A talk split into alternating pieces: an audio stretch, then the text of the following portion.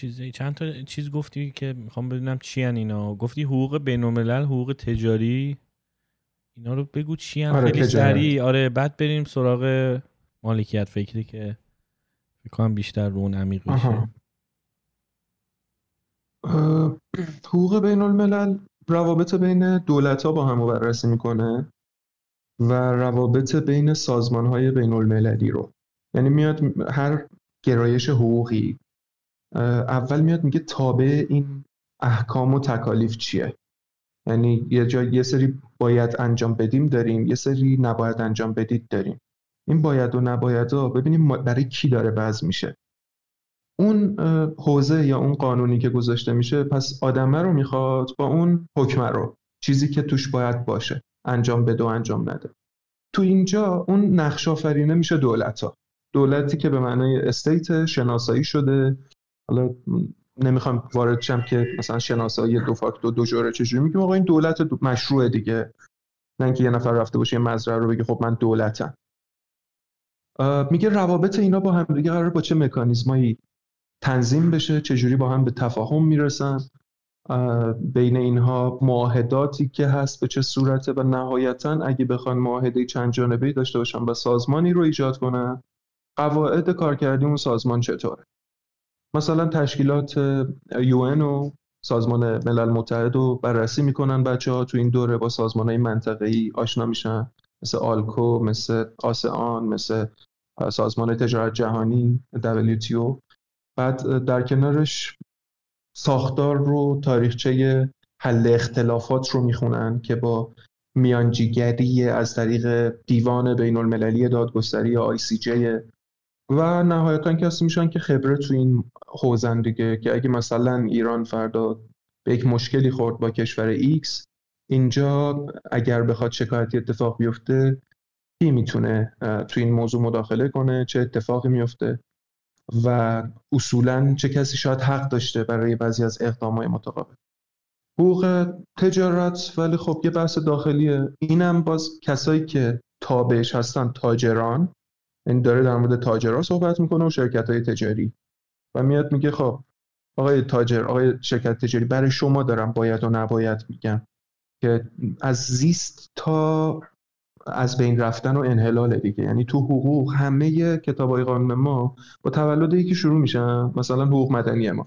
میگه اولین نفس حیاتی رو کشیدی تو میشه آدمی که صاحب حقه. میشه بهت وصیت کرد. یه موجودی هستی که باید بهت یک احترام اجتماعی گذاشت. بزرگتر میشی می‌تونی تشخیص بدی مالیت چیزا رو معامله کنی به یک سن متعارف می‌رسی. بعد می‌رسی ازدواج می‌کنی بعد از ازدواج کردن وصیت می‌کنی فوت می‌کنی. خب این روابط شخصی اسمش میشه حقوق مدنی. حقوق تجارت یه شرکت ایجاد میشه. چجوری ایجاد میشه؟ چجوری ادامه حیات میده؟ ارکانش که هیئت مدیرش همون سی او بحثای دیگهش. کجا این ماهیتش رو از دست میده و منحل میشه یا ورشکسته میشه یا اینکه خودش میگه نه دیگه نمی‌خوایم کار کنیم و خدافظی یا تاجری که حقیقیه یه شخص فردیه که شخصیت حقوقی نداره. این دوتا حوزه اینا بودن. من اگه بخوام خیلی کوتاه گفته باشم دیگه. این کوتاه تر فکر نکنم می‌تونستم بگم. تو این حوزه آره. حقوق تجارت چقدر فرهنگش هست تو ایران که برن سراغ وکیل واسه این کاراشون؟ فرهنگش هست؟ میگم چقدر هستش؟ یعنی چقدر اتفاق میفته این؟ توی حالا کمپانی های بزرگ و اینا okay ولی فکر نمی کنم توی business های کوچیک کسی بره سراغ وکیل. میرن خیلی فرهنگش وجود داره. ببین مثلا توی کشورهای یه سری کشورها هست مثلا آمریکای شمالی برای کوچکترین کاراشون میرن پیش وکیل. یعنی یارو می‌خواد جریمه ماشینش هم آخر سال چیز کنه میره وکیل میگه بیا حساب کتاب کن چیز کن ببین ببین چجوریه این می‌تونم کمش کنم می‌تونی به چونه بزنی می‌دونی؟ یعنی همه کارشونو یه وکیل رو دخیل می‌کنن. قرارداد بخوام ببندن. نمی‌دونم شرکت بخوام باز کنن. حتی business های شخصیشونو یعنی در حد کوچیک مثلا می‌خواد تیشرت چاپ کنه بفروشه حتما با وکیل مشاوره می‌گیره. می‌دونی یه خورده چیزه. تو فرهنگشونه کلا این قضیه که من باید برم از وکیل مشاوره بگیرم برای هر کاری که می‌خوام بکنم. خب دلیل تو ایران اینجوری نیست. ما لحظه ای میایم پلوی وکیل که میگیم ای خدا دیگه کاری نمی‌تونم بکنم. مثل لحظه ای که نفسمون بند میاد میگیم میرم میگیم آی دکتر الان دیگه نفسه آخرم می‌کشه. برای همه همه هم همین درد هست. اما چند تا دلیل داره. یکی از دلایل اینه که تو ایران وکالت بحث اجباری نیست. شما سنگین ترین موضوع مالیت رو که پیچیده ترین مباحث و مقدمات و اینا رو باید براش بخونی آماده باشی. و قوانین سنگین و مسلط باشی تحلیل کنی. می‌تونی خودت باشی بری تنهایی دادگاه کارتو حل کنی. پس وقتی الزام این قضیه تو این حد وجود نداره خب این اتفاق هم میفته که افراد تا جایی که می‌تونن نمیرن و حس خوبی هم دارن که وکیلم نگرفتم خودم کارو حل کردم. دومین بحث اینه که هزینه این که بخواید شما محکوم بشی توی یه پرونده و بخوای یه حس عجیبی داشته باشی اونقدر بالا نیست به خاطر اینکه زمان بره و هرچی زمان می‌خوره ما برامون شاید یه وجهی اون چیزش رو از دست بده. وحدت مطلوبی که داره اون آرامشی که به ما میده. 200 میلیون تومن الان 200 میلیون تومن سه سال بعد. ولی سیستم پویایی که خسارات رو میاد توی آمریکا می‌ذاره طرف میگه نکنه من بخوام سو بشم. برای همون تیشرته که تو داری میگی یکی دیگه بیاد به که حقوق ارز کنم خدمتت. مالکیتی من رو و موارد مربوطه رو تو رعایت نکردی. باید انقدر بیای خسارت به تبع به تبع این نقض حقت بدی. خب میره میگه خب این مشورته برای من راحت تره. ولی ما تا لحظه آخر نکته بعدی این آدمای جنگنده ای هستیم. یعنی دگمه ببخشیدمون خیلی دیر فعال میشه تو ایران. یعنی میگه من میرم تا تهش ببینم چی میشه. یعنی خودمون رو وارد یه چرخه ابهام عجیب غریب می‌کنیم. ولی خب ترس با توسعه حقوقی هماهنگ ما حقوقمون یک کوچولو بعضی جاها عقبتر از تحولات اجتماعیمون حرکت می‌کنه. به خاطر همینه که یه نفر توی امریکای شمالی میگه من اگه الان مشورت بگیرم بهتر از اینه که فردا وکیل بگیرم. چون می‌دونه قطعا فردی نمی‌تونه دفاع کنه و هزینه وکالتی به شدت بالاست. به شدت بالاست. یعنی وقتی شما میای از یه وکیل مشاوره می‌گیری مثلا میگه من ساعتی فلان قد برای شما می‌گیرم یا اینکه براتی اظهار نظر حقوقی رو مکتوب می‌کنم ساین سیل مهر می‌زنم میدم دستت. ولی اگه بیفتی توی یه دعوا اصلا از این خبرها نیست. باید پول تیممو بدی رفت آمدمو بدی تحقیقاتمو بدی. مثل همین قضیه که اخیرا ترامپ با همین وکیل خودش پیدا کرده بود سر اینکه افتود من هزینه های عیاب صحاب تو برای این ابطال آرای ایالتی و غیره که قراره که دعاوی حقوقی تر کنی من پرداخت نمی‌کنم. و خیلی پیچید. حالا هم دیدی یا نه توی این تاک شو مثل اینو جیمی فلن و آره مثل مثلا جیمی فلن و جیمی کیمل و اینا. اومدن روی این کلی بحث کردن که چرا مثلا ترامپ اومده هزینه های وکیل خودشو نمی‌خواد پرداخت بکنه. آره این رودی دیگه که خیلی هم حالا تو امریکان رودی جولیانی معروفه. آره این جولیانی اومده بود گفت بیا این چیزای فاکتورهای هزینه‌ای که هست. خب فکر کن اونم پرداخت نکرد. واسه همین افراد میگن خب بریم مشاوره بگیریم زودتر تا اینکه بعدا نخوایم این آسیب رو ببینیم. البته فقط هم تو وکالت نیست تو خیلی چیزای دیگه ما بعد بحران می‌خوایم یه موضوع رو جمع کنیم. آره یکم کلا از قبل آماده بودن سخته برامون. آره. خب بریم سراغ این حقوق مالکیت فکری. ببین من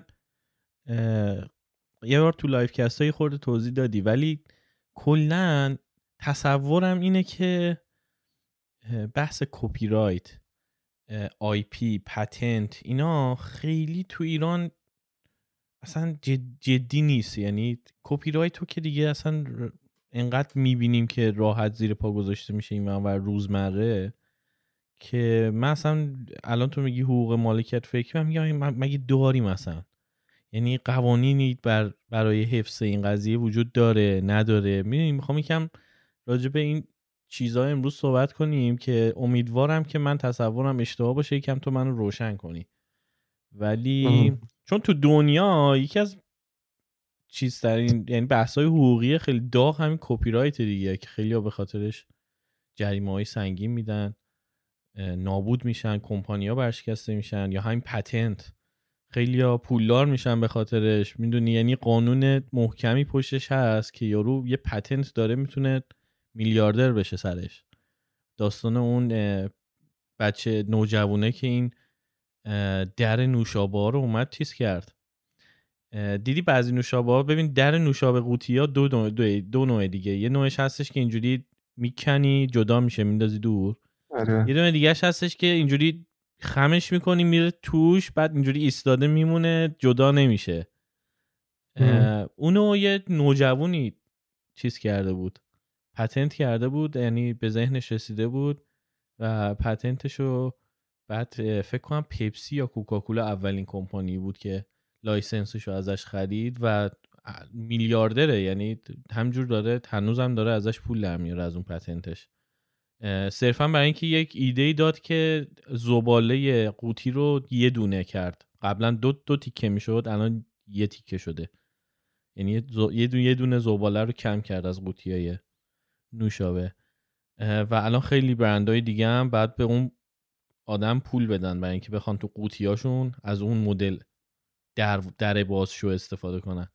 می‌دونی خب این یعنی که یه قانون سفت و سخت پشت این قضیه هست که اون آدم مجبورن بهش پول بدن سر این قضیه.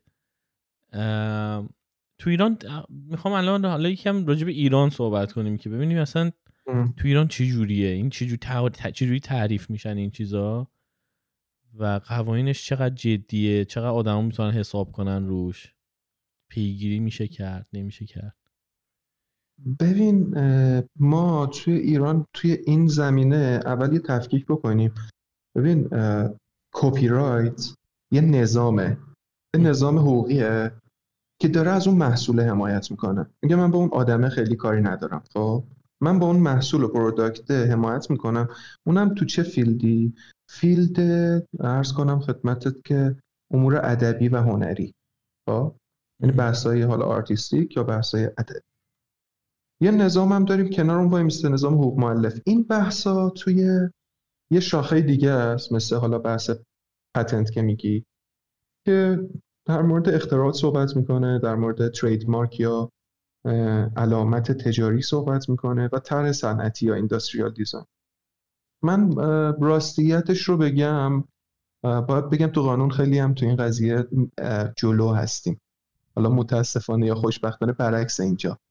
چطور جلوییم؟ اینطوری جلوییم که ما قانونای مربوط به بحث اختراعات رو ببین اون بحث کپی رایت و نظام حق مؤلفه بذاریم کنار ادبی هنری و اینجوری که ما یه کنوانسیونی داریم به اسم کنوانسیون پاریس سر چیه؟ یه تاریخچه‌ای داره که یه نمایشگاهی برگزار میشه بعد میرن تو اون نمایشگاه می‌بینن اه کلی از آثاری که چیز کلی از صنعت و ارز کنم صنایع و موضوعاتی که ما درست کرده بودیم اینجا داره پیاده سازی میشه پیشنهاد میشه از طرف اتریش اگه اشتباه نکنم.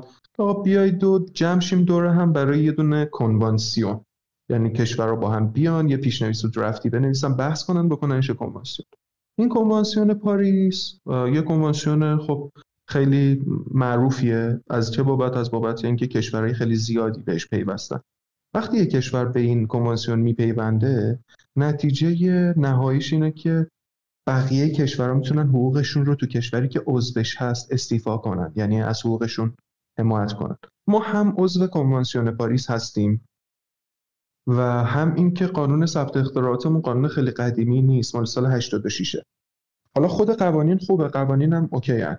یعنی اگه بخوایم بگیم تبعیت می‌کنه قوانین بین‌المللی باید بگیم همون کنوانسیون پاریسی که خیلی از کشورها عضوش هستن یعنی می‌تونیم بگیم سه چهارم کشورهای دنیا بیشتر عضو این کنوانسیون پاریس هستن. ما هم خب عضو این هستیم. 1883 هم تاریخ این کنوانسیونه و هنوزم داره پیاده میشه.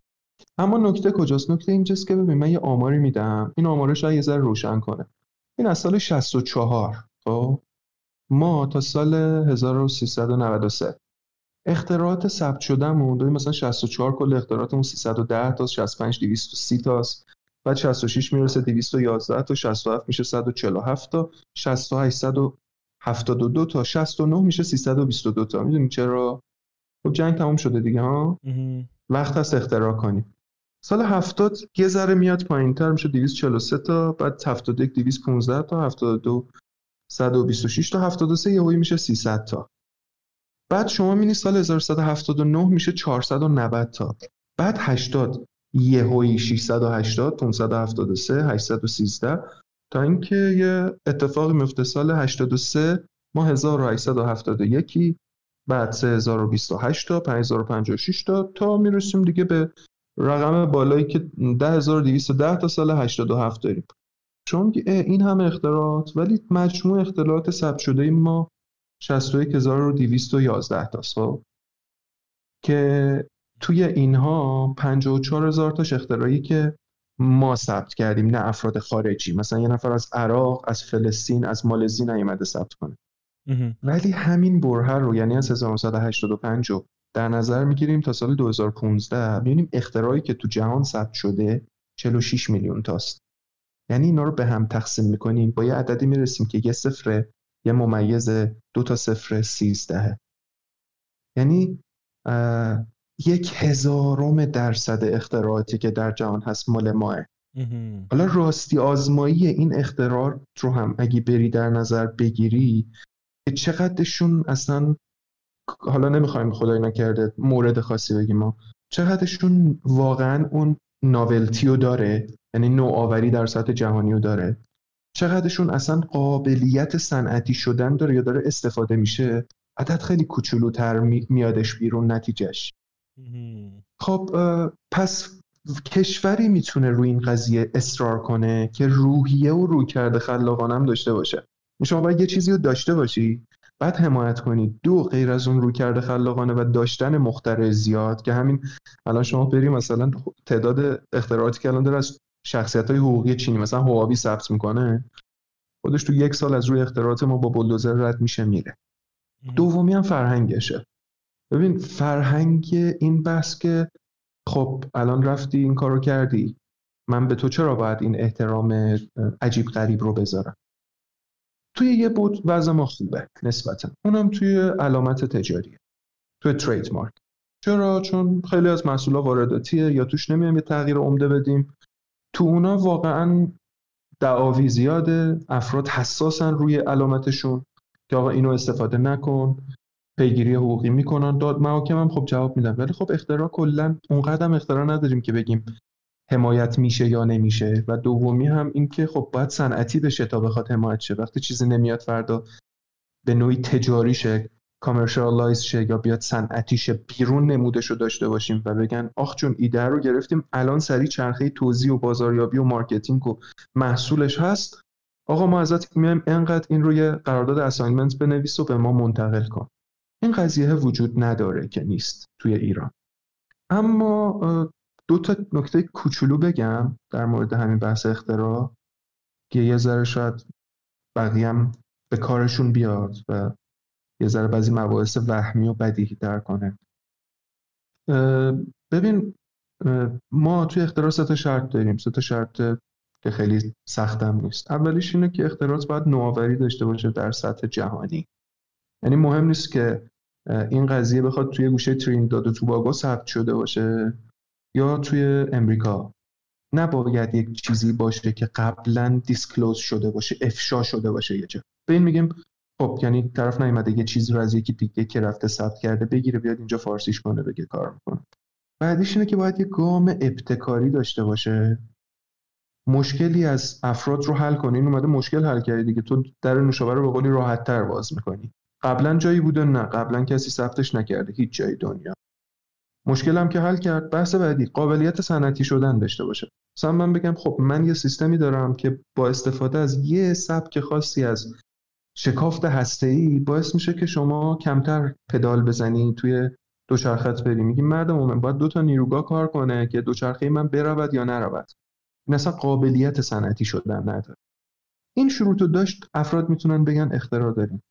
ولی تفاوت این بحث اینه که همه یه چیزی دارن به اسم ایده و میگن من یه اختراعی داشتم. ایده این که فلان چیز بهتر کار کنه. و باید خب این روی مدل جواب بده. ما تو ایران خیلی ادعای داشتن ایده های خلاق داریم. ولی ایده خلاق مثل یه کسی که یه تیکه از یه سناریو میاد توی ذهنش که اصلا نه ابتدا داره نه انتون چقدر خوبه که یه نفر خودش بره تو ماشینش قایم میشه هر روز که دزدا رو بگیره. خب که چی؟ این یه سکانسه. می‌خواد به کجا برسه؟ تفاوت این توهمم تو همینه که ما احساس می‌کنیم اگر من گفتم فلان چیز اونجوری بشه نه. تو ببین اولا واقعا اونجوری می‌تواند بشود. دو اینکه تو فکر می‌کنی تازه است. تو تو سایت وایپو یا توی همین گوگل بزن گوگل patent موضوع اختراع تو نگاه کنی مختصر و خلاصه ادعانامه و اختراع همش با شمارش میاد. هرچی ثبت میشه. اصولا قبل ما فکرش رو کردن. چون اونا چرخه صنعتی وقتی هست تشنگی ایجاد می‌کنه برای تولید فکر و گروه شدن برای ایجاد این قضیه. سر همینه که ما نداریم. نکته بعدی هم اینه که ببین کلا مالکیت فکری یه معامله دو طرف است بین دولت ها و بین افراد افراد صاحب فکر. یه ببین توی فکری داری این فکر رو من ازش یه حمایت می‌کنم به تو مونوپولی میدم. ولی دوتا شرط داره. یک مونوپولیت محدوده. یعنی تو همون مدت حمایت مثلا 20 ساله که یه اختراع داره. دومین شرط اینه باید همه چیزش رو زیر و بمش رو افشا کنی تا علم توسعه پیدا کنه. مثلا الان تاها میاد میگه که من یه دستگاهی ساختم که خودت بتونی با یه چیزی که سرانگشتت می‌ذاری یه دونه مانیتور فرضی رو هوا درست کنی و اون مانیتور فرضی بمونه مثل تخت وایت بورد این مکانیزم این این این. میگه که باید دیتیل رو تا طوری که یه نفر ببینه از روش بتونه بسازه بگی. تا من ببینم ارزیابی کنم. خب یکم سختگیرانه نیست؟ تو کمک نه سختگیرانه نیست. به خاطر اینکه خب باید این قضیه شدنی باشه دیگه. بعدم شما اینو میدی عوضش مونوپولی می‌گیری. یعنی هیچ کی نمی‌تونه بدون اجازه تو اینو ارز کنم مشابه سازی بکنه. می‌تونه وارد کنه تو کشور دیگه بسازه بیاره یه جا. تو سو کنی جلوشو بگیری کالاهاشو محدود کنی. باید بیاد از تو یا لیسانس بگیره برای انجام این یا باید بیادش این رو واگذار کنی. بگی کلیه حقوق مادیم رو من منتقل می‌کنم به یکی دیگه. داره معامله می‌کنه به جامعه. میگه که این حقوق رو بهت میدم. پشت وای میستم. به تو این حق رو انحصاری میدم. عوضش هم تو بیا علم و توسعه بده. یعنی یه چیز قطعی و کامل رو بگو. تو همه جام همینه. یعنی از وقتی که ما کنوانسیون پاریس رو داریم قواعد متحد و شکل دیگر رو داریم همین بود. که توی این بحث پیشرفت و رفته جلو. لاچه و بعد فکر می‌کنی یه مقدار سختگیرانه است. به خاطر اینکه خیلی وقتا کمپانیا میرن ایده هاشون رو پتنت می‌کنن.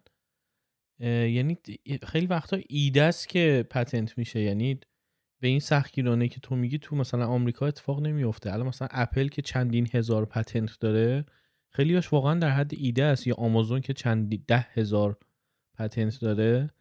خیلیاش در حد ایده است. یعنی می‌خوان دیولوب کنن. یعنی ایدهشو داره و هنوز اختراش نکردن. فقط ایده رو داره. مثلا اینکه این فروشگاه های کانتکلس که الان داد تستش می‌کنن مثلا ده 15 سال پیش اینو پتنتش کرده. ایده این که یک آدم وارد یه فروشگاه بشه و با گوشی همراش از که تو گوشش تو تو جیبشه با به صورت وایلس بفهمن که کی وارد شده کارتش خونده بشه و بعد هر چی خواست ورداره بره بیرون و حسابش هم از موبایلش کم بشه. یعنی از حسابش کم بشه خودکار. یعنی دیگه هیچ کانتکتی با هیچ دیگه نداشته باشه. مثلا اینو در حد ایده ثبت کرده بود. پتنتشو چیز کرده بود. تازه الان مثلا دومین مغازهش باز شده. می‌دونی؟ یعنی ببین نه نه. این نیستش که پیاده کنه. این حرفت منطقیه ها. یه قضیه دیگه داره. میگه بذار زودتر ثبتش بکنم که اگه کسی خواست رو این فیلد کار بکنه این به معنای نیست من باید حتما پیادهشم کنم. نه میگه برای من کامل توصیفش کن. مطمئن باش اپل هم توی ادعانامش اینو توصیف کرده. ولی برای چی می‌ذارم؟ میگم الان شاید تکنولوژیشو نداشته باشم یا توی استراتژی توسعه سازمانیم نباشه. برم ثبتش می‌کنم که یکی دیگه هم نیاد بشه اولیه که داره با اون کار می‌کنه. میگه این تکنولوژی مال اپله. آره. اونجا کسی بهت نمیاد گیر بده که خب چرا کار نکردی باهاش؟ بعضی جاها دولت ها میان اذیت می‌کنن. اونم حق دارن. جایی که تکنولوژی تو یه استراری برای جامعه ایجاد می‌کنه. یا نمی‌خوام بدم. مثلا فکر کن یک نفر اومده یه محصول دارویی داره. مال خودشه کامل. کل ظرفیت تولیدش هم مثلا ده هزار تا دوزه. بعد یه جامعه داره از بین میره. دولت میاد بهش میگه که ببین تو این رو باید یه لیسانس اجباری بدی به کسی که می‌تونه انجام بده. یه compulsory license میده یه لیسانس اجباری میده اون آدم و میره این تصویبش ازش می‌گیرن. میگم تو حق monopole رو داره جامعه است.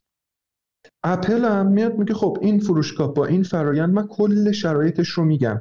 اینه آمازون. حل مسئلهش به این صورت. آ آمازون ببخشید. حل مسئله به این صورت سیستماتیک این کار باید صورت بگیره. وقتی این رو گفت پیادم نمی‌کنه. کسی سمت این چیز نمیره. چون اگه رفت می‌دونه که حق انحصاریش مال کیه؟ مال آمازونه. پس از یه قاعده خلف استفاده می‌کنه. بازار رو برای بقیه کوچیک می‌کنه. نمی‌ذاره ببرن جلو. یعنی گروه های آرنجی وظیفهشون فقط این نیست ببینن الان شرکت چی می‌خواد. باید ببینن رقیب رو چی می‌تونه مانور بده.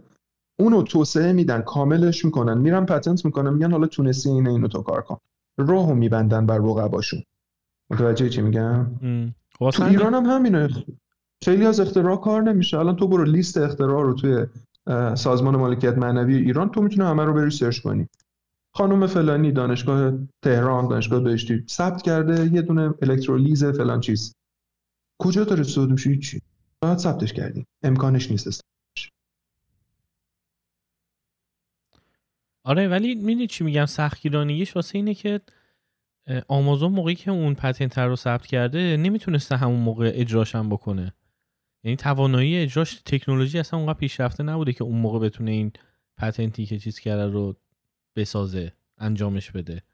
ولی ایدهش رو ثبت کرده الان تونسته انجامش بده. ولی ایدهش رو اون موقع چون داشته اومده ایدهش رو patent کرده که آره که کس دیگه نتونه بره انجام بده. ولی تو این همین که تونسته اون موقع ایدهش رو patent کنه یعنی که اونجا خیلی سختگیرانه نیستش. یعنی اینجوری نیست که بگید یکی اگه اون patent رو داره. چون patent ها هم می‌دونی که public domain ه یعنی تو می‌تونی بری همه patent هایی که ثبت شده رو ببینی. به عنوان آمریکایی یا اصلا نمی‌دونم غیر آمریکایی آره دیدن همه جا. الان آره. گوگل patent بزن همه رو می‌بینی. همون یعنی تو می‌تونی document ی که ثبت شده جز public ه یعنی می‌تونی بری document رو کامل بخونی. برای همین خیلیاش اصلا توش نمی نویسن که چه جوری این کار رو باید انجام بدی. فقط ایدهشون رو نوشتن. یعنی نوشته مثلا ایده ما اینه که یک آدمی یک مغازه‌ای باشه که آدم بره تو و بدون اینکه با هیچ آدمی تماس داشته باشه بتونه خریدش رو بکنه از طریق موبایلش که تو جیبشه اسکن بشه. یعنی بفهمیم که این کیه اومد تو حساب بانکیش چیه.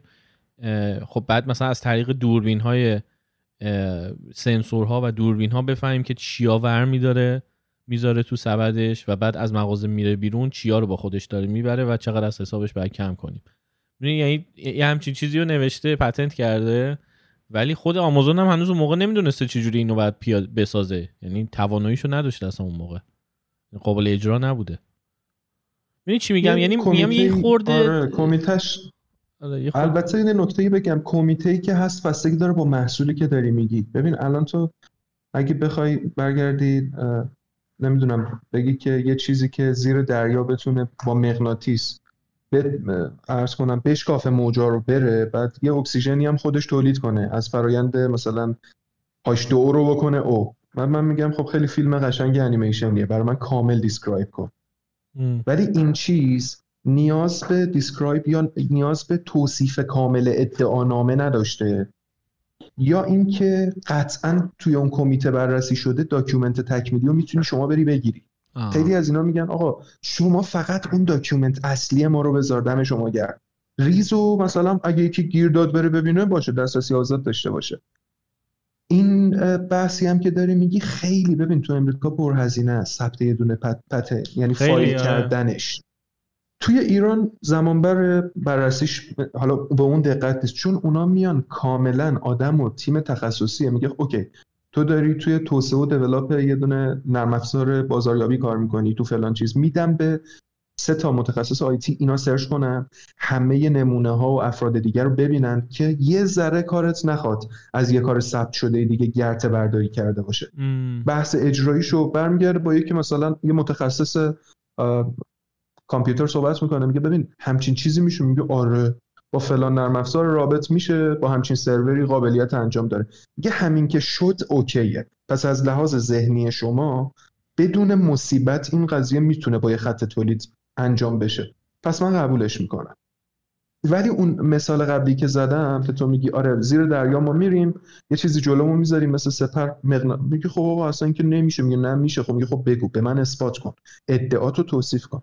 این الان پتنتی که برای دوچرخه نمونهش رو تو اداره مالکیت معنوی ما هست. نوشته دوچرخه.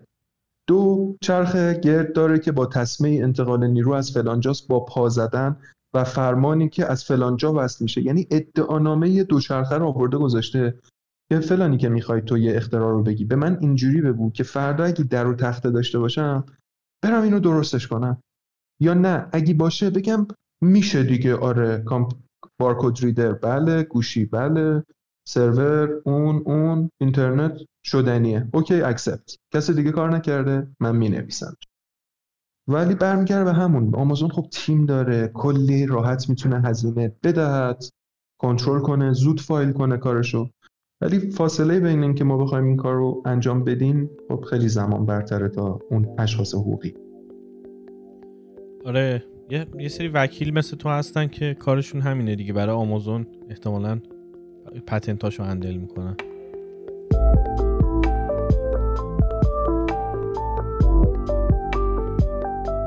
سلام من طاهام این تیکه صدایی که شما شنیدین یه بخش کوتاه از یه گفتگوی خیلی خیلی طولانی تره که توی کانال اصلی رادیو نیست می‌تونین بشنوین. لینک اپیزودهای اصلی رادیونیست توی اپلیکیشن های مختلف توی توضیحات اومده. اگر هم دوست که از رادیونیست حمایت کنین لینک حمایت توی شو یا توضیحات پادکست هست. همینطور روی وبسایتمون رادیونیست